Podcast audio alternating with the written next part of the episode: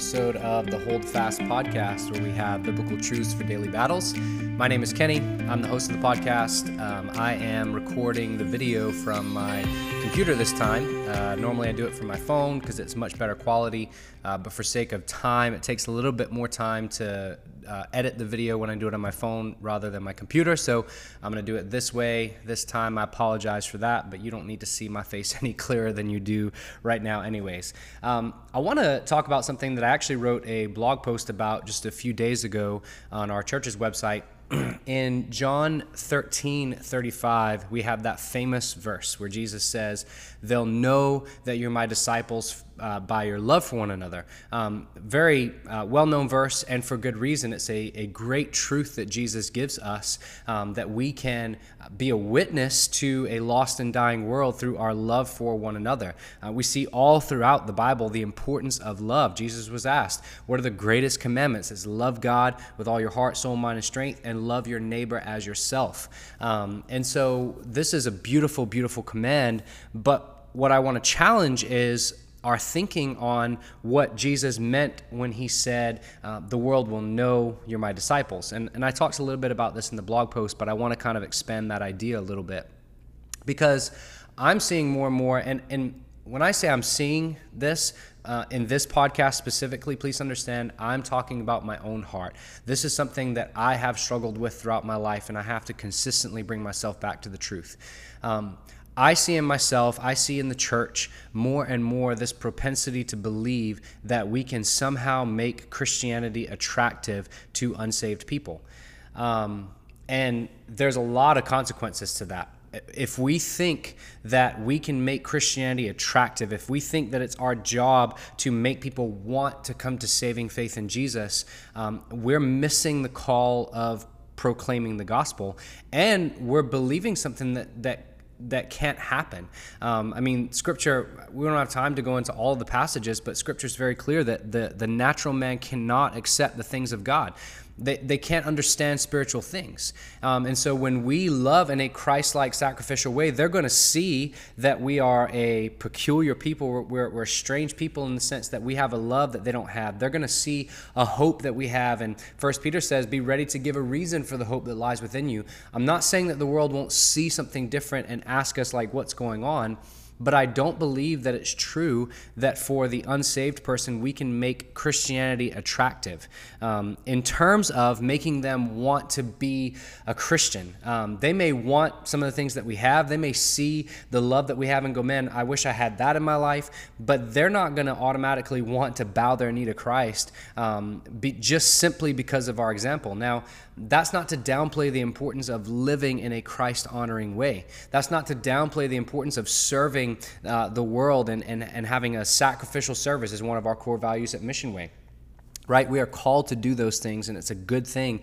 And and those things god can use to be um, to be pathways maybe is the word to use to sharing the gospel with somebody. But nobody's going to become a christian only because you lived an exemplary life as a Christian. We should live exemplary lives as Christians. They should see authentic Christianity in us. That is important. However, that's not what's going to make them a Christian. What's going to make them a Christian is the proclamation of the gospel. Now, you may have run into this. I certainly have, where we have people who um, have seen. So, for example, I've been on missions trips or even just local missions where, as a church, we're, we're serving the community, we're doing something sacrificially, and people will come up to us and they'll say, Man, why are you guys doing this? And you try to explain it's because of uh, Christ and what he's done for us. And uh, it's kind of at that point where they're like, Okay, what you're doing is great, but I don't need religion. I don't need the message of Christianity shoved down my throat. Like, you know, great, keep doing what you're doing, but I can't buy into Christianity. I've had people, I've been a part of churches where unbelievers will come to service projects. So um, we're just a random example. We're going to um, to a neighborhood and we're going to fix up some homes in the neighborhood to for some needy people. I've had unbelievers join us in those efforts, um, and we love it when they join us. But they're wanting to uh, do the good things that Christianity offers, but they're not wanting Christ.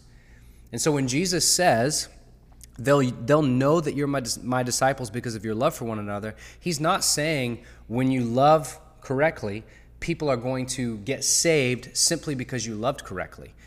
He's just saying they're going to recognize that you're my disciples. And they recognize Peter as a disciple of Jesus on the night that Jesus was being, uh, uh, on, on the night that Jesus was on trial to be crucified. They recognized Peter and they said, Hey, you're one of his disciples, right? We recognize you. That wasn't a good thing for Peter. He didn't want to be recognized as a disciple. All throughout the book of Acts, as people were recognized as Christians, I mean, the, the negative connotations to some of these phrases. Um, so we, we, we see the phrase in Acts, I don't know the reference off the top of my head, that says they, these people are turning the world upside down. That wasn't necessarily meant in a positive light. We take it in a positive light. We're like, yes, I love it when Christians turn the world upside down. But when the disciples of Christ were recognized in the book of Acts, in the New Testament, in the early church, even today, um, they're hated for it. We're, we're not promised that people are going to like us when we love one another. We're not promised that people are going to like us and even necessarily speak well of us uh, when we live according to Christ's word. Matter of fact, once they recognize that we are his disciples, Jesus does promise us that they'll hate us. Now, they may appreciate some of the good things you do, and I'm not saying that anytime an unbeliever uh, uh, knows that someone is a Christian, they're going to hate them. Um, but as a rule of thumb, people hate the message of the cross. Unbelievers hate the message of the cross because it's a message that says they are sinners, um, deserving of the wrath of God, just like we all were um, before Christ, and that they need to repent and bow the knee to Christ and, and put their faith in Him that's an offensive message to an unbeliever. So we need to understand um, that our calling as the church is not to necessarily make the gospel and Christianity attractive. Um, and, and I believe we're, we're well meaning in this pursuit. I am. I, I want people to understand clearly what the, what the Bible teaches about certain things. So maybe a hot topic that I can use. Um, which I wish I could take time to go deeper into this, but I can't. Um, homosexuality, for example. So uh, we believe that the Bible teaches that homosexuality is a sin. Now, there are people in the world who believe all kinds of wrong things and misinformation about what Christians teach about homosexuality. I want to clear up that confusion. I want them to know that, yes, we believe this is a sin, but we still love you and we want you to come to repentance and faith in Christ. It's because we love you that we're wanting to spread this message. I want to clear the air and, and things like that. But I can't back down from the truth. I can't all of a sudden say, wait a minute, I've got to make them like me. So I'm going to downplay the sin of homosexuality. I'm going to downplay whatever it is the sin of greed, of pride. I'm going to downplay uh, the, the sexual sin that we see all in our culture. And, and, and I'm just, I want them to like me. I don't want them to think I'm so harsh. I don't think that's the approach we're supposed to take. Um, on the flip side, we're also not supposed to take the approach that says, yeah, the world's going to hate us anyway, so let's give them a reason to hate us, right? I mean, the absolute extreme of that would be folks from Westboro Baptist, for example, right? They go out with these signs of hatred um, that, that look nothing like the God of the Bible, that look nothing like what Christians are called to. Because even as the world hates us, Jesus says, turn the other cheek. If, if they're if they're treating you unfairly, if they're persecuting you, um, then you you need to love them and as you love your enemies, you're going to heap burning coals in their head. God will be the one who brings justice to them. That's not your job. You're not called um, to necessarily defend yourself in that way. You are to love. Even as you're being persecuted, you are to love the ones who are persecuting you, who are your enemies, no matter what that persecution looks like. Um, there's a story that came to mind. It's one of my favorite accounts in the Gospels um, where Jesus has just fed the 5,000, right? And um, he's done this amazing miracle. He has given the people something that they needed. Um, he reached out to them. He met a physical need, um, something that the church should do, right? Jesus went out proclaiming the gospel of the kingdom, and he was healing people, right? He wasn't. He was primarily about the spiritual ministry of the kingdom, um, and his healings were meant to point to the ultimate healing, spiritual healing that he can bring. But Jesus still loved people enough. He had compassion on them because he saw them as lost, and he reached out to them, and he and he ministered to them. So he's done that here. He's, he's ministered to their physical needs, he's taken care of them, and then they follow him and they're like we, we need more food right? That's what jesus says. You, you're following me not because of the sign necessarily but because you want your bellies to be filled And so Jesus goes on to proclaim the gospel that he's the bread of life, that he is the living bread that has come down from heaven. Uh, and he's pointing the people to himself, and they don't like his message. Um, they are offended by his message. And he, at one point, says, If you don't eat my flesh and drink my blood, you, you have no part of me. And they're like, what are, you, what are you saying? And he repeats himself. He goes, digs even deeper, right? And they get offended. Jesus had ministered to this crowd. He loved them enough to, to preach the truth to them, and still they rejected him and they walked away. And we have that part at the end that doesn't necessarily apply directly to what we're talking about, but I love it so much, where Jesus looks at the 12 disciples who are left and he says, Do you want to go away also? And they're like, Lord, where are we going to go? You, you have the words of eternal life. And I guess in a way that does apply to what we're talking about because that's the difference in, in dealing with somebody who is an unbeliever and somebody who's a believer because when we deal with some of these difficult issues that make Christianity seem bigoted and hateful, as Christians, sometimes we have to step back and go, I don't understand all of this. Um, this isn't comfortable. This isn't always fun, but He's got the words of eternal life. Where else am I going to go? That's a message that I often uh, have given to people who, who are uh, bringing hatred towards Christianity, who are rejecting the message of the gospel. I say to them, I, I don't, there's nowhere else I can go. This is where truth is. This is where life is. And I know that we don't like it. I know that our sinful flesh wants to rebel against it. But this is where life and peace and joy and hope are truly found.